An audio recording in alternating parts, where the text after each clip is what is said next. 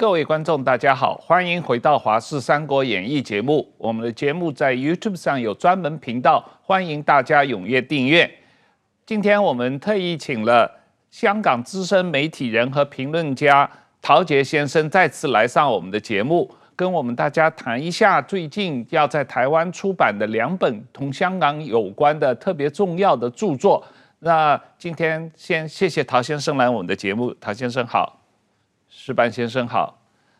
那这个呃，台湾最近五月初要出版两本这个中文版的非常重要的有关香港的著作，一本叫做《香港日记》，是由末代港督彭定康呃最近出版的呃英文版的《香港日记》翻译过来的，它是彭定康在做香港总督期间五年的日记啊所出版的一。本历史的文献的著作，但是这本著作有非常重要的意义。待会儿陶先生可以跟我们介绍一下。另一本书也是今年五月初出版的，李怡先生刚刚过世没多久的李怡先生的《失败者回忆录》，呃，上下两卷，它由这个英克呃出版社出的。刚才那个彭定康。先生的这个《香港日记》是读书共和国底下的黑体出版社出版的。那这两本书呢，都会在今年五月初啊，在台湾上市。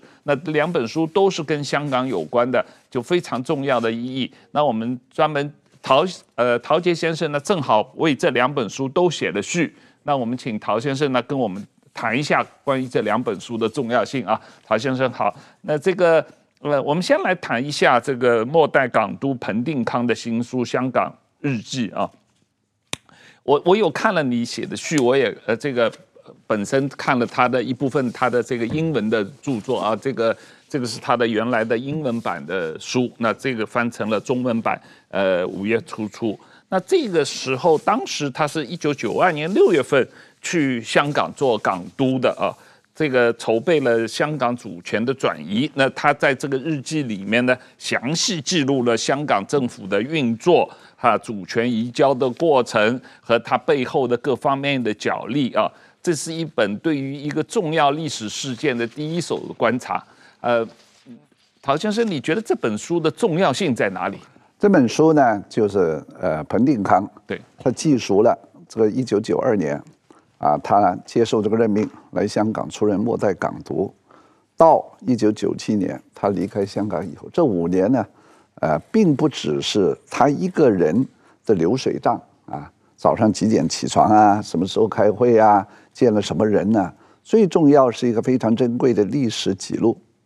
啊，在我的眼光来看呢，他这个呃香港日记啊，啊是堪比一七九三年。英王德特使马格尔尼勋爵，嗯奉命去北京见乾隆皇帝，要求开放中英贸中英贸易，而不得已要领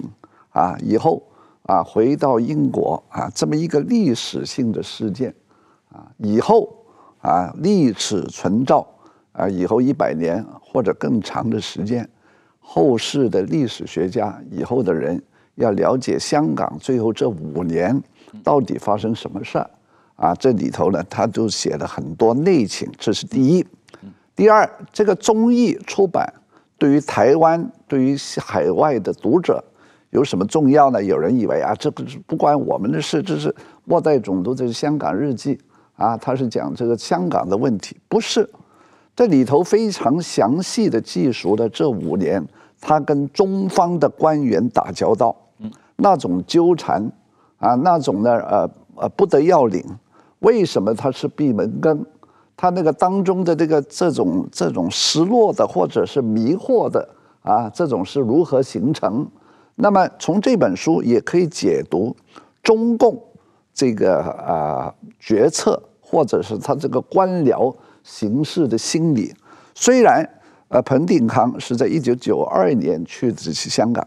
他在这个日记记述呃记述的。跟中这些时候中国官员打的交道，我们别忘了是邓小平跟江泽民时期，是，而且呢那个时候是邓小平、江泽民，而且是朱镕基，还有包括这个啊当时港澳办主任这个鲁平，这些都是属于在四十年代或者是上一代，而且鲁平啊、什么江呃朱镕基啊这些人是念过一点洋书的，嗯。不是信今天的这个这个习近平的时代，啊，但是从这五年我们都看得出，这这个彭定康他是用英国人的这种理性啊、常识啊，或者是常理这个心态，啊，他作为一个新来的这个港督。以前对中国文化、对中国历史没有什么认识，那去以前去过中国呢，也是个走马看花。那么到了香港，他提出他这个政改方案当中，中共为什么不理不睬，然后拒诸门外，然后就拿这个建设这个新机场啊啊这个协议来要挟他，要叫他呢呃就是取消你这个政改方案。所以这第二点。是对于了解现在中国的决策在这个过程跟这个官僚的心理是一个非常呃直接的，还是跟现在很有关系的一种经验。对于台商，对于台湾的官员，对于海外的一些要去跟中国打交道的投资者，这本书是很有参考的价值。好了，第三。就彭定康这五年的日记里头，不只是记述了他跟中共怎么缠斗，最重要是，他后面还受到英国政府内外的一些注重中国贸易的一些官员，比方讲这个当时这个贸易大臣这个呃 Michael Heseltine 啊夏训廷，还有那个时候前啊呃这个柴契尔夫人的啊一个一个心腹的那个前工贸大臣叫 Lord Young。后来他当了英呃香港大东电报局啊啊这个呃董事是吧？啊，还有呢其他的一个旧的中国通，以前的驻中北京的大使柯利达 Percy Craddock。那么柯立达呢是个老牌的中国通，在一九六七年的时候火烧代办处的时候，他受到过红卫兵外面的这个恐吓，甚至殴打。那么这个柯立达呢就千方百计的。就在后面拆他的墙角，而且这些英国的呃呃主管对对华贸易的这些官员呢，也不断的在这个呃英国的去打他的小报告，尤其是他记述当时的汇丰银行的主席啊，这个苏格兰人啊叫普韦士，也是不断的跟他说，你这样你不要跟中共斗啊，我们香港我们还是要跟中国做生意啊，而且还有一些英资的代表。所以这第三点就是说看得出来，啊，这个英国国内很奇怪，虽然这个彭定康来到香港，他是被委以重任的，是得到当时的这个英国首相梅杰，啊，香港呃叫马卓安，跟外相韩达德两个人的强力的支持，啊，而加上前首相这个柴契尔夫人对于他的政治改革也是支持的。但是这些大佬的重量级的人物，对于英国内部反对彭定康这这抽后腿的势力是毫无管束力，就各管各的。这帮人，包括这克利达，当时还是这个柴契尔夫人的这个一个呃呃外交事务顾问，是吧？他也是主主管这个情报很资深的官员。那么从这本书来看，那五年发生的事儿。可以了解英国当时决策之混乱，而且你派了一个人彭定康到了香港以后，那么在后面的伦敦这些很多的官员就自顾自跟中国啊打交道，打开这个这个贸易的这个这个市场。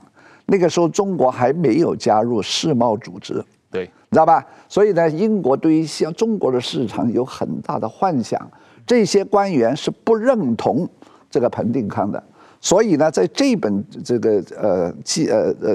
日记里头，我们看得出彭定康除了要把一切历史存照、对历史交代，也是对这个日记里头对他的那些来自英国的牵制他的，在后面挖墙脚的、打小报告的这些英国的政客来一个反击，是吧？就是说你们这帮人不是人，尤其是那个老中国通克里达，嗯，是吧？所以呢，看了这本书，你今天就了解为什么有法国的马克龙现象，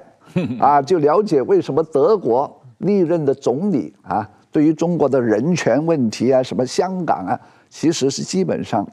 就是做个姿态，实际上还是垂涎于中国十三亿人口的市场。那个时候彭定康的时候，中国的经济实力没没那么强，还没有加入这个这个世贸。其实英国跟中国之间的贸易往来啊，呃，英国货能卖给中国的其实很有限。比起这个德国跟法国，德国基本上所有这个名牌汽车加这个呃这个高科技，法国呢就是这个红酒加这个奢侈品。今天的英国对中国其实没有什么东西，中国是愿意买的 啊！你这些 BBC 的电视片集，他觉得这个是西方价值观，而且呢，即使近年呃英国有些大学跟这个私校在中国开的一些分校，最近这几年都被中国给动了啊！说他这个这个这个英英文的教育啊，或者西方价值观的灌输的太厉害了，又说要加个什么党委书记啊审查课程了。所以到了千山万水以后，你看了这本书，你会觉得很感慨的。就英国对中国整个外交，你结合到彭定康去香港当总督的一九九二年到今天这三十年，英国到底得到什么，是吧？所以呢，就有很多这种内幕的呃这种资料啊，他见了谁，他啊彭定康眼中这个人是什么样的品格啊？中国的。啊，官员又是怎么样的僵化？在香港的这些民主派又不不断的就逼着他说，这个政改好像不够啊，还是要怎么？你你你你在最后一任你要加强这个普选的等等。所以其实他是一个很孤独的人，啊，所以这本《香港日记》并不是说他个人把这个隐私公开，而且我想是对未来有很大的历史价值。是我我我我觉得这个确实是，特别是台湾要跟中国谈判打交道，你都应该学一学英国人的经验。这里面有一个特别有意思的地方，就是彭定康刚到香港做港督的时候，共产党对他很好，把他请到北京去优待他，也给他隆重的热烈的欢迎。然后他回到香港，他要推动民主改革，然后共产党就公开骂他，你是千古罪人啊！这个骂得狗血喷头。后来他港督不做了，回去英国以后，又被英国政府任命为做呃欧盟的这个代表啊。哎，共产党又开始优待他了，又把他请到北京去，给他隆重的欢迎。是啊。呃，这个千古罪人，这个 一下，这个共产党翻脸，这个真的是非常的快啊。彭定康的经验在现代的这个呃外交史上是比较独特的。嗯，因为呢，中国要拉拢这个西方的政客也好，这个商人也好，前面会经过一个相当漫长的统战的过程。这个统战呢，就是说跟你说好话，给你优惠啊，让你招待像马克龙来这个北京。啊，让你看看，欣赏一下两千年的这个古琴，然后呢，就他根据你个人有什么嗜好啊，当然后他给你看你想看或者潜意识希望看到的东西。那么一般来说都有怎么样都有一个蜜月期，即使后面闹翻了，啊，早晚是会闹翻的，但是前面总是有一个蜜月期，是吧？但是彭定康呢，他的处境比较独特。因为他没有时间了，他一来就剩下他的任务就最后五年，这最后五年呢，他不会花头两三年一两年跟中共来个什么统战啦，啊这种什么吃喝玩乐啦这种他没有的，他所以但是中共对他刚来说还是会施出这一套的，因为他们认为西方的政客的心理啊，啊他们已经很熟悉了，他知道你想要什么或者你心里想什么是吧？西方人对中国的什么看法？什么动不动就用三千年文化？他招待你游这个故宫，进了故宫，然后一看，哇，这么高的门墙，然后就跟你说，这个我们中国三千年这个历史怎么怎么？招待川普是这样，招待奥巴马也是这样，招待这个马克龙全是这样。他让你看万里长城，他让你看这个紫禁城，他让你听听这种，啊，中国的什么古典音乐啊，这些是中国的文化。其实是跟斯大林、列宁那一套是是没关系的，然后他让你两种印象把它重叠起来，从而对他产生一种敬畏感。所以呢，彭定康来了香港以后，中国第一次是确实是请他去这个北京看一看，因为他不知道你胡彭定康来的葫芦里想卖什么药，啊，你最后一任，他们中国是坚决相信。英国人临走会埋下很多地雷，这是他们自己意识形态这个信仰所决定的。来来去去都是说什么离开印度的时候搞什么印巴分治啊，什么搞得几乎自相残杀，但他们不会检讨这个印巴分治啊，很大的程度上是因为印度境内印度教跟伊斯兰教啊长达千年的以上的这种冲突。他会把什么责任都会推在这个所谓的帝国主义殖民主义者身上，所以那个彭定康一来，他们中国很提防，不知道葫芦里卖什么药，但是不管怎么样，还是给他上上麻药再看，结果呢无效，他一回去啊，马上就推出这个政改，所以中国马上就勃然大怒，从这个笑脸呢就换成一张啊。千古罪人呐、啊，婊子啦、啊，什么这这种什么这种草根的话都骂得出来，是吧？结果呢，坚决的不合作，说你搞出来一个政改方案，在立法局增加多少议席啊？我们呢坚决不承认。到了九七年以后，就通通下车，另搞一套。结果真的是这么做了。但是彭定康离开这个岗位当这个欧盟的专员，因为那时候江泽民的中国又要跟欧洲打交道，又要拉拢。好像以前的事从没发生过，就请他到中央党校发表演讲。那个时候，彭定康在心理上是受过一阵震荡的，有一点是不是有一点的斯德哥尔摩症候群呢？这是不知道。但是他是始终是一个史学历史出身的，他是一个呃相当精明的人，是吧？啊，他最近这个，幸亏他现在活得够长，看到了这个港版国安法啦。啊，他一手部署的跟英国这个啊呃，以为这个香港有一个民主普选的这个直直通车呢，因为这个实现全民普选，这是中国自己在基本法里头也认可的，就是说他们自己说二零零七年可以实行这个全民普选的，所以这英国人尤其是彭定康就爱看着他的基本法，然后最最最最后这五年他来设计一套。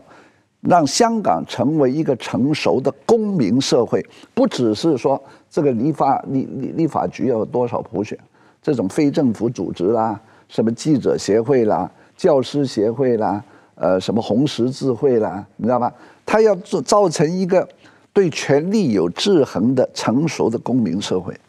啊，结果呢，到了今天全部砸掉，全部推翻，是吧？所以呢。看了这个，呃，这个彭定康这五年的日记啊，就会对来龙去脉，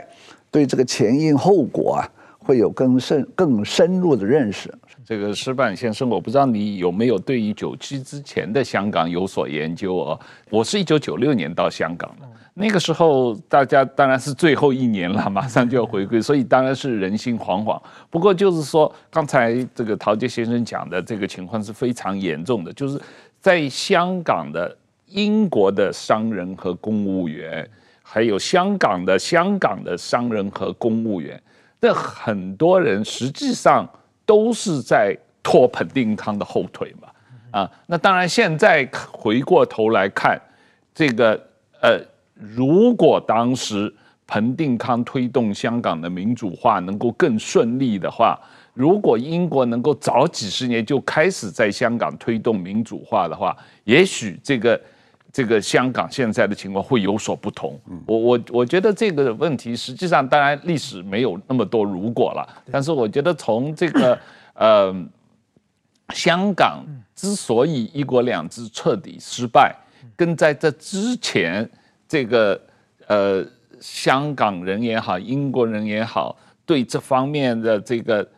怎么样抵抗共产党的这个压力方面的这个。准备不足也是有关系的。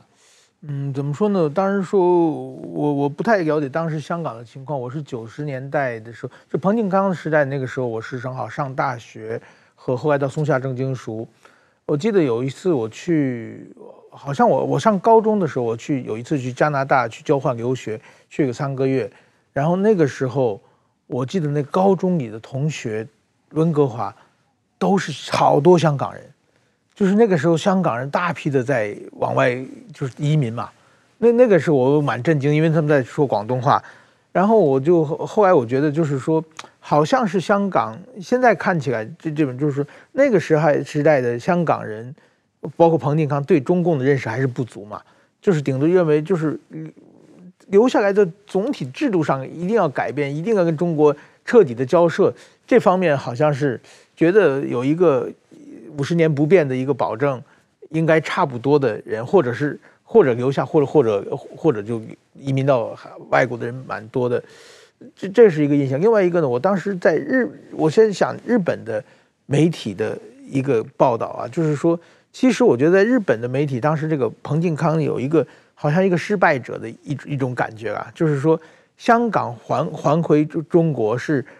以后中国要强嘛。当时整个日本社会对中国的经济，因为那个九二南巡之后，中国经济在一直在起来嘛。那么殖民主义的时代已经结束了，然后现在香港人、亚洲人可以当家做主了。那么这个彭定康是一个处理一个败战的，就是最后一一个一个一个总是一个失败者的一个形象。然后呢，其实对香港有更多的期待。我觉得日本的特别是经济界啊，认为香港可能回到中国之后可能会蓬勃发展啊，会和中国的市场结合在一起啊，可以做更多的。通过香港可以跟中国做更多的生意，我认识很一些经济日本的怎么经济学家是在这方面期待蛮多的。那么现在就是还有一个就是社会进步史观嘛，就是殖民主义是落后的嘛，它已经结束了。现在香港人可以自己当家做主了，我们时代又往前进了一步。但是现在再看起来，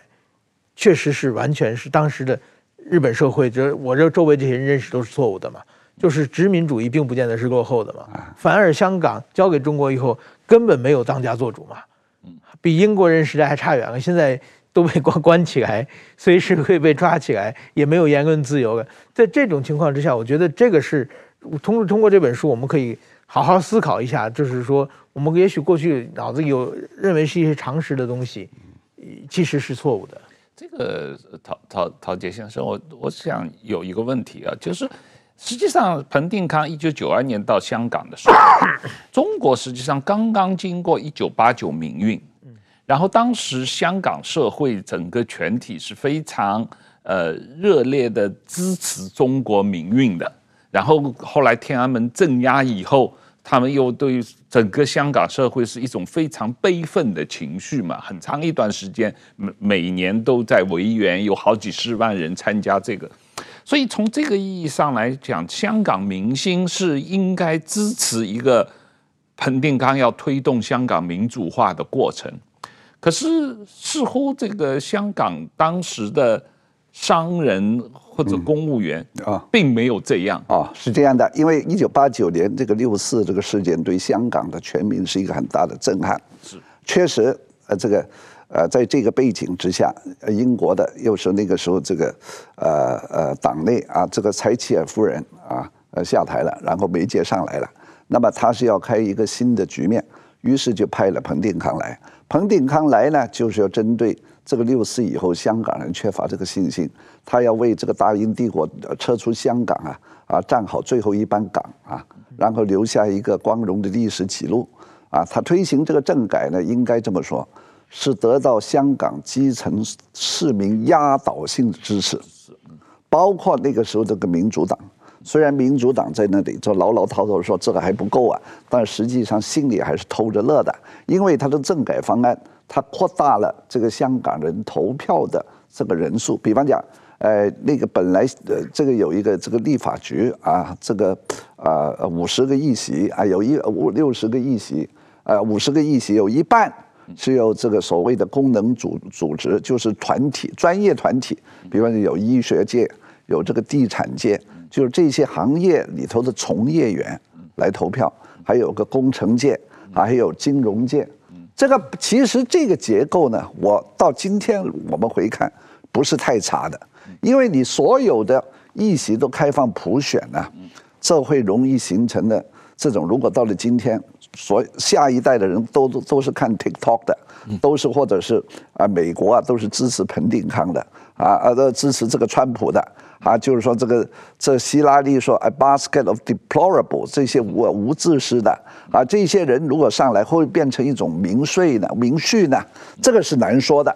那么应该这样说，是一半这个功能团体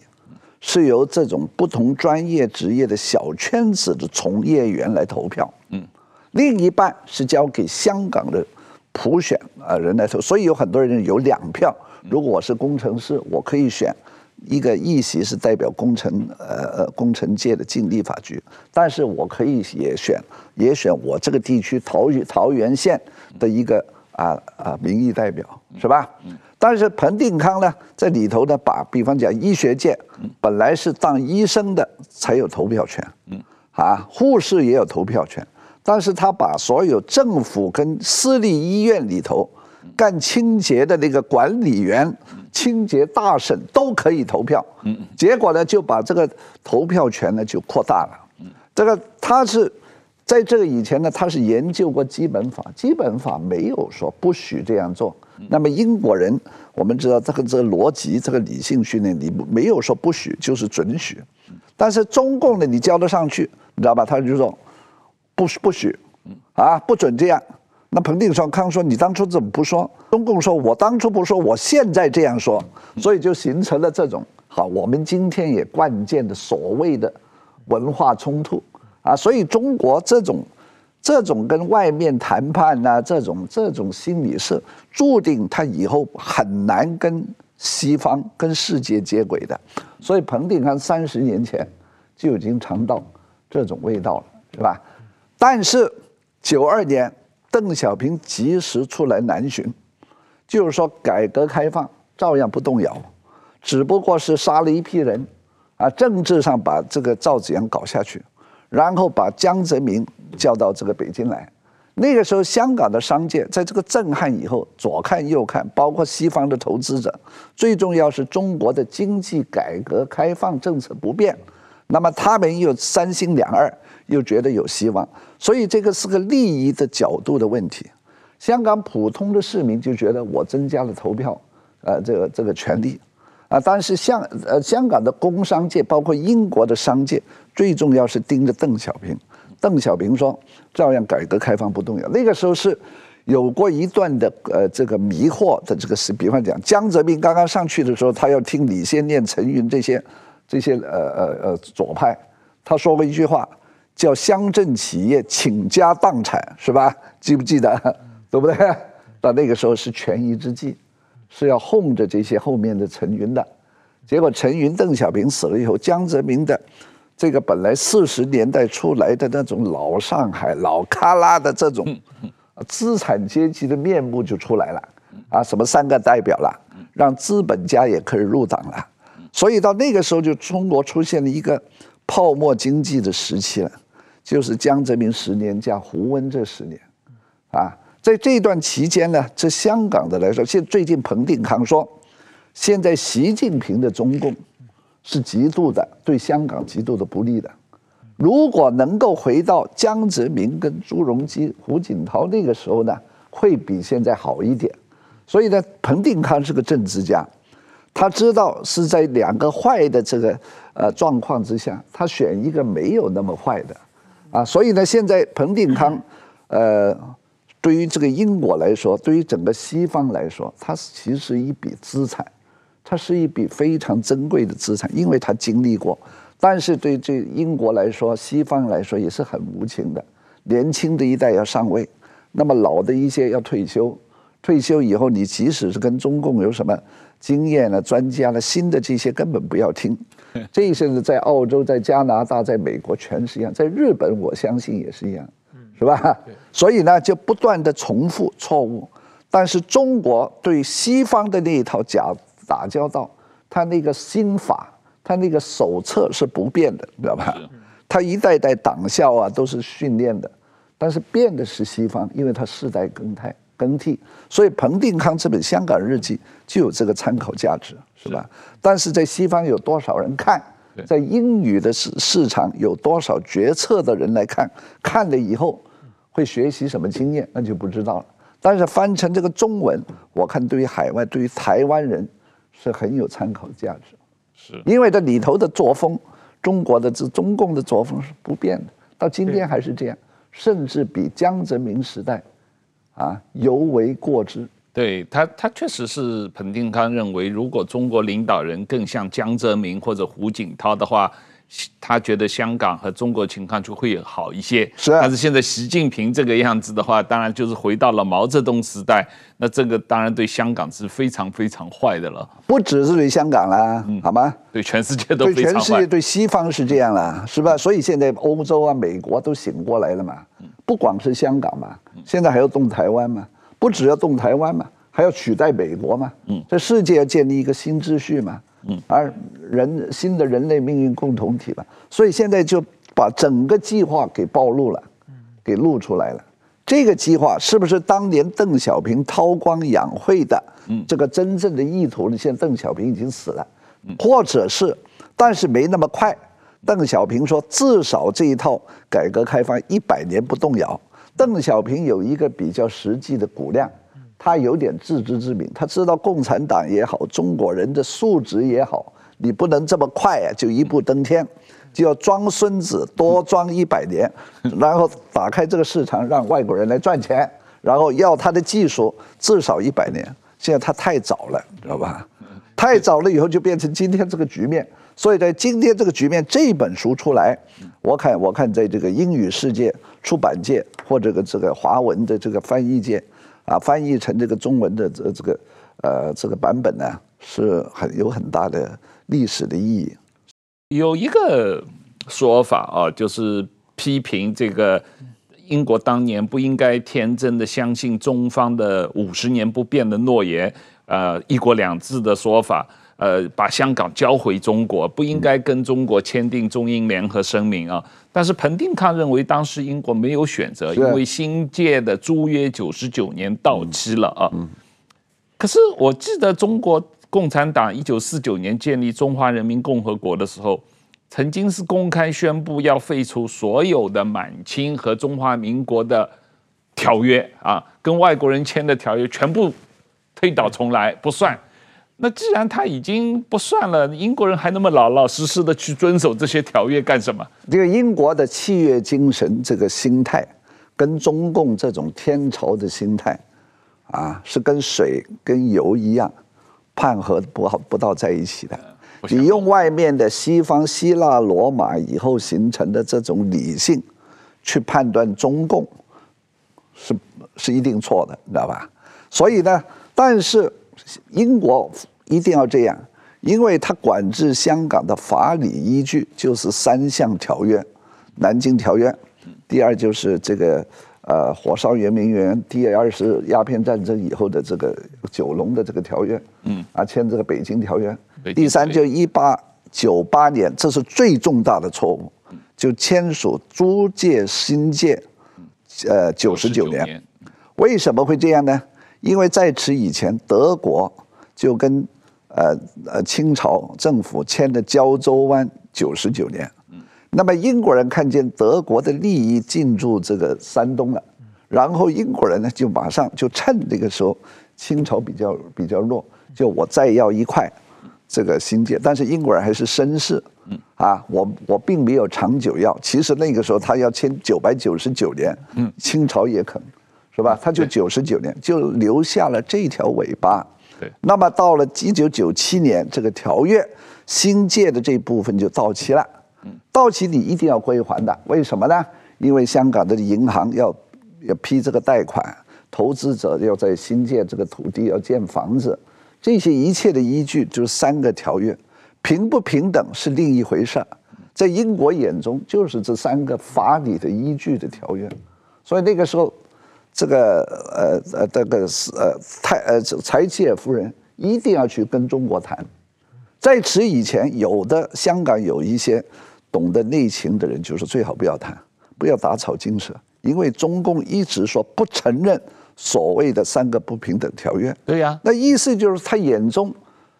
他喜欢的话，他到二零九七收回也可以；是不喜欢的话，明天马上派解放军来收也可以。是他明天。昨天为什么没有动解放军呢？就是说他对现状感到满意，你知道吧？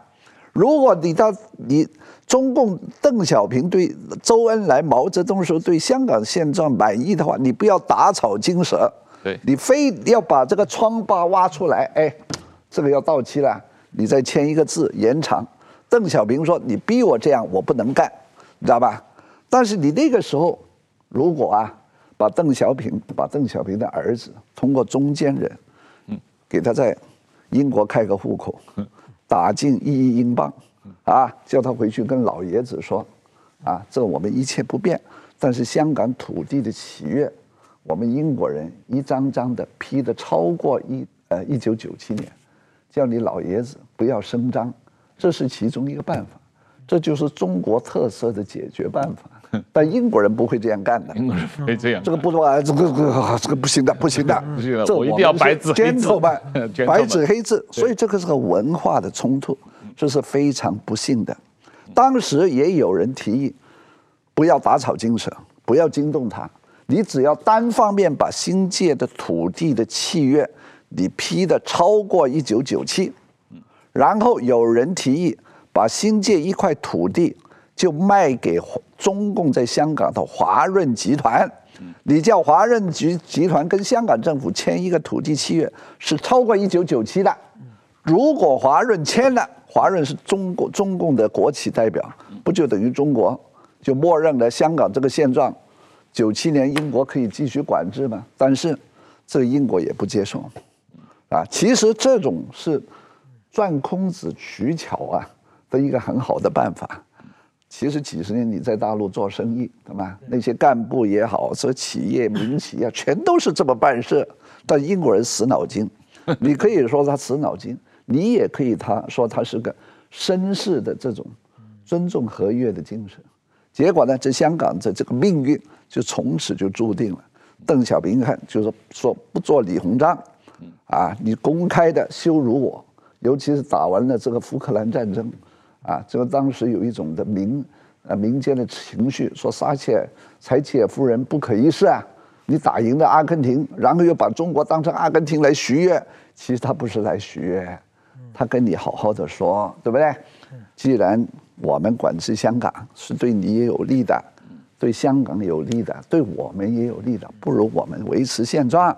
你如果不喜欢那三个你认为不平等的条约，我们可以另立一个条约。比方讲，把主权交给你，把管理权交给像呃英国，或者我每年交多少税，这都可以谈。我认为这都很合理。香港的迪士尼乐园就是这样的，那块土地的管理权全是美国迪士尼集团的，知道吧？香港警察不好随便进去的，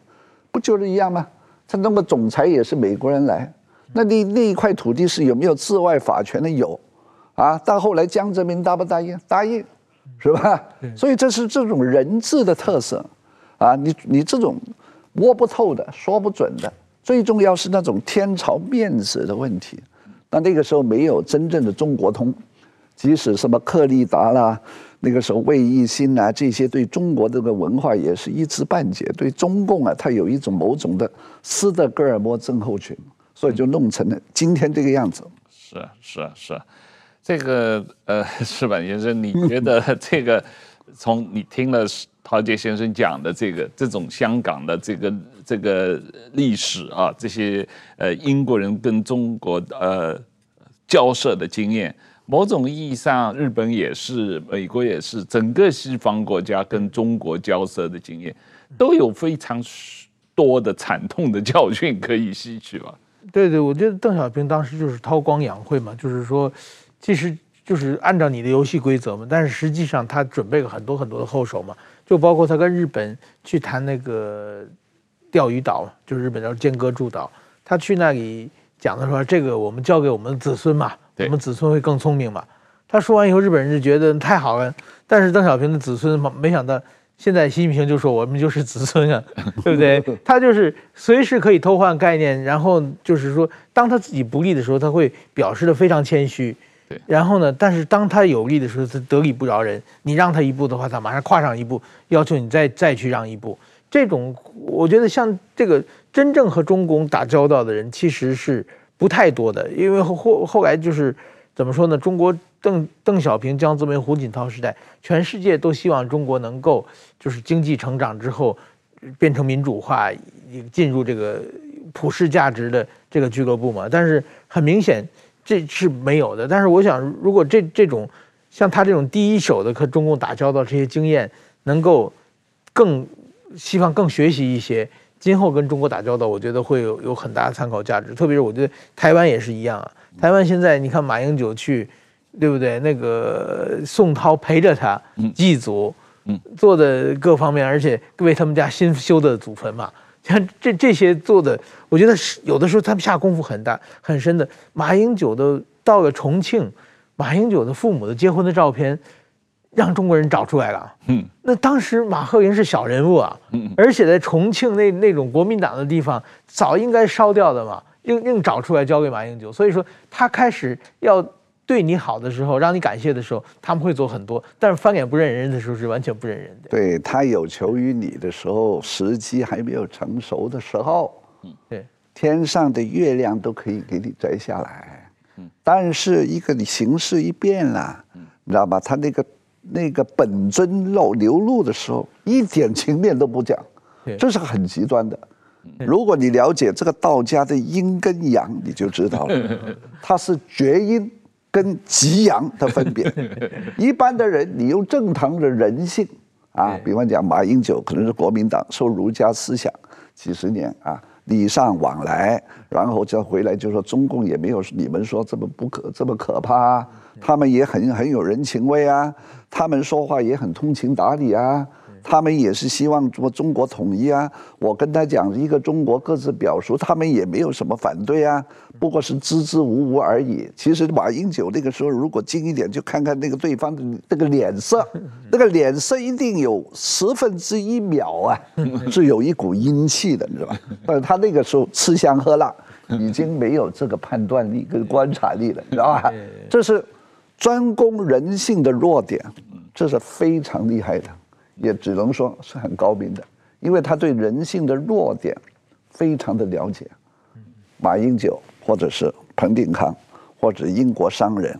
或者是美国的，甚至川普。川普当总统的时候，也是说，你的女儿如果想那个服装店如果想开的话，中国有很多城市，是不是？结果川普这样，对不对？这跟彭定康差不多。那他没办法，哪里没办法？彭定康呢，就是说。他不需要懂得中文，也不需要懂得什么中国历史，啊，他是个很特殊的人物。他上场本来有一段统战的，给你好呃，给你好吃的，给你好听的一段。他一上场就挨了两个耳光，就把他打懵了，马上他就醒得比别人都快，是吧？因为他没有时间，他五年，他这个历史职责，他非得要完成这个部署不可，所以他是一个。啊，我所以说我我认为说，为什么我说是自从马克尔尼勋爵访问这个清朝以后，这另外一个对中国的最有认识的人物呢？马克尔尼也是啊，对不对？要他跪两腿嘛？马克尔尼说：“我只能跪一腿嘛。你要我跪两腿的话，我们大家谈嘛。你跟我签的这个合同，我我拉了这么呃几火车的英国货，有这个衣车，有这个这个织布机，你买吗？”买了什么都好谈，结果乾隆说什么都不买，不买了你先跪，我不我不跪，这个先有鸡还是先有蛋的问题，结果不欢而散。结果马格尔尼回来就写了个报告，我们回来的时候从运河回来看到你这个天朝大国并不是马可波罗说的这么富这么强，旁边那些人都是不穿衣服的要饭的，就是在这个这个河边倒大便和是这个洗衣的，结果回来以后。啊，四十年不到就鸦东印度公司鸦片战争了，是吧？所以这个从这个历史大角度来看，这个彭定康呢是一个将来是一个历史人物。那，我们来谈一下另外一个历史人物，这个呃李仪先生啊，他的这个失败者回忆录，这也是五月一号在呃台湾出版啊。这个呃陶杰先生，你也帮李仪先生写的序。那我看你序里面一个结论就是，这个香港历史上这个各种各样的文人很多啊，但是七十年来香港只出了一个李仪啊，这个礼仪的重要性也是呃，它非常的特殊啊。从某种意义上，呃，彭定康是从一个完全对中国不了解的西方的人空降到香港来，然后这几十年对香港情况有非常的了解。而李仪是一个从左派家庭出身的，从共产党的这个外围组织的一个成员里出身的这样一个情况，到最后这个。对共产党彻底认识，然后成为一个一个一个一个民主斗士、一个自由派人士的这样一个过程，呃，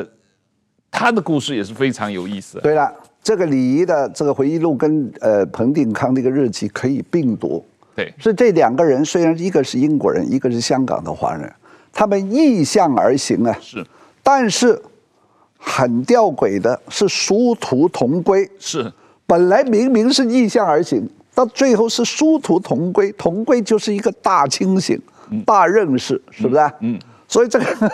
礼仪呢，就是说，我估计，我认为啊，彭定康比李仪聪明很多。嗯。但是也不能这么说，因为李仪的出身，他这个背景，他少年的经历，跟他父亲，注定了他对中共那个时候难以避免的幻想。是尤其是你读李仪的回忆录，你要跟现呃台湾的这个历史同步。五十年代初，台湾有一发现有读书会，马上就抓人。但是李仪不是，香港那个时候很自由，他让你啊仰慕共产党也好，什么也好，什么出版呐，什么巴金鲁迅呐，全都让你呃出版。所以李仪那个时候是，呃那个时代四五十年代左倾的思想呃流行。啊，对于这个国民党政府在大陆统治的腐啊，所谓的腐败的反感，然后寄希望于一个新中国，然后这个幻灭的过程，他给中共去海外做文宣，马英九相信当时曾经是他这个读者，七十年代是以留美的台湾学生为主要的对象，因为趁这个保钓，趁这个保钓就把他们拉过来，他主要是这个政治任务，当然到最后他自己也经历了这个。这个幻想的这个理想的破灭，是吧？嗯，是是这个呃，他实际上人生有好，就像你这个序里面写，他有三次转折啊，这个很有意思啊。你你就就你看到这个三次转折是怎么发生的？这个呢，就首先就是这个一九七六年，嗯啊，这个四人帮抓起来了。因为李长期啊是给中共对海外的这个文宣工作，他那个七十年代，我第一期开始就看，啊，这个貌似比较客观中立，但是他有一种的 camouflage，有一种的呃伪装，就是说因为针对这个海外的这个台湾啊这个留学生，他讲很多美国的事情，美国的现实，但是从美国的这个自由派左派。去揭示美国社会的呃这种什么种族歧视啊啊这种什么托拉斯企业的这种造成的贫富悬殊啊，这黑人的苦况啊，当然也也接上一些比较支持这个反越战的这种运动啊，然后这几天九浅一深就塞进一两篇，现在文革的时候中共怎么找到了自己的答案啦，这个人民公社怎么怎么好啊，其实很成功的，没想到一九七六年的时候又抓了四人帮。原来他以前歌颂过的，包括江青、张春桥在内的，要自我否定，那怎么解释呢？他不好解释。在那个时候，他已经在海外拥有大量的读者，这跟罗夫也一样的。另外一个罗夫是负责在香港统战、留在香港的国民党的这些老文化人，结果他懵了，嗯，他不知道怎么办，这是。那他以他要继续经营下去，那怎么办？中共是不管的，上面管改朝换代，有新的领导，你就执行不一样的政策。但礼仪不是那么一个机械的工具，这是他的第一大的转变，是吧？是。对，第二次就是这个呃八九六四，第三次就是最近香港的这个这个民运这个抗争，所以一步一步离中共越走越远。啊，中共的话就是说，啊，后来就变成他说，他认为讨论港独、讨论台独无所谓啊，然后就把他打成一个港独分子，啊，但到最后他就在台湾找到自己的归宿了，这也算是一个啊，不算是失败的这个结局了，是吧？是，是他，他实际上从来也不是一个所谓港独分子，啊，绝对不是，他绝对不是，他也是一个支持大中华思想的。可是他到后来同情港独、同情台独的这个转变，非常的这个代表了这个中国，他某种程度上是一个老派的自由派的知识分子的一种一种对共产党认知的一个。一个一个看破共，因为他早年呢写过一个青年哲学丛书，嗯，他呢是一个文青的一个一个当时的一个面貌出现，是吧？他到老的时候也比较同情年轻人的心态，因为他从小也是叛逆的，因为他看见什么老呃这个巴金加春秋啊，反反封建反礼教啊，他就是那么一套。到老的时候，他看见年轻人又是这样。所以呢，在他这个轰轰轰烈烈的抗争这过程，他看到当年的自己就是这样，嗯，是吧？嗯，是一个很自然的一个心路历程。绝绝对他并不是说维护暴力或者是港独什么，他是一个以前十九世纪末二十世纪初在欧洲出现过的这种社会民主人士 （social democrat）。对，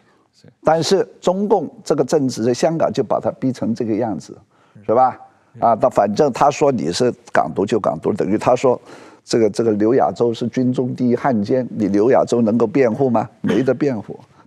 是吧？石板先生，这个呃，李怡先生也是来上过我们《三国演义》节目嘛。那后来很不幸，他这个呃年纪大了，这个他实际上是有严重的心脏病嘛，然后在呃台湾可能是呃染疫啊什么，后来就过世。这个呃。你也有，你跟我都，我们都有去参加他的追悼会嘛？那这个呃，李仪先生，我我我觉得他非常让人尊敬的地方，就是他，就像刚才陶杰先生讲的，他这个是是八十岁，八十八十多年的这个历史，他不断的能够自我批判、自我这个调整，一个不断的能够跟上社会主流，因为我们很多老人思想很。保守或者他几十年前形成思想就一直没有变化，呃，李仪先生不是这样，他一直是有变化的，一直是能够跟上时代潮流的。我和李仪先生接触的话，我都给我的印象，我会在北京的时候和一些共产党的胡耀邦派的那些老干部，像杜导正啊、李锐啊那些人，呃，都有一段的接触。但是我觉得怎么说呢，很相似。这种人在中国管这种叫两头针，就是。年轻的时候追求真理嘛，加入共产党嘛，到了晚年再次追求真理，但中间这一段呢，就是跟着共产党，文革被打倒，再去斗争啊，到最后晚年以后，回到了就是说追求真理、追求民主这么一个时代了。这李锐先生是最明显的嘛，嗯，我觉得李仪先生也是一样的，就是说他可能也是一直追求真理，只是他眼前的真理不停在变化嘛，所以他是好像绕了一个大圈，但是说他那种纯粹的。感觉是是一直有的，但是我觉得很就是说，像李李毅先生这样的人在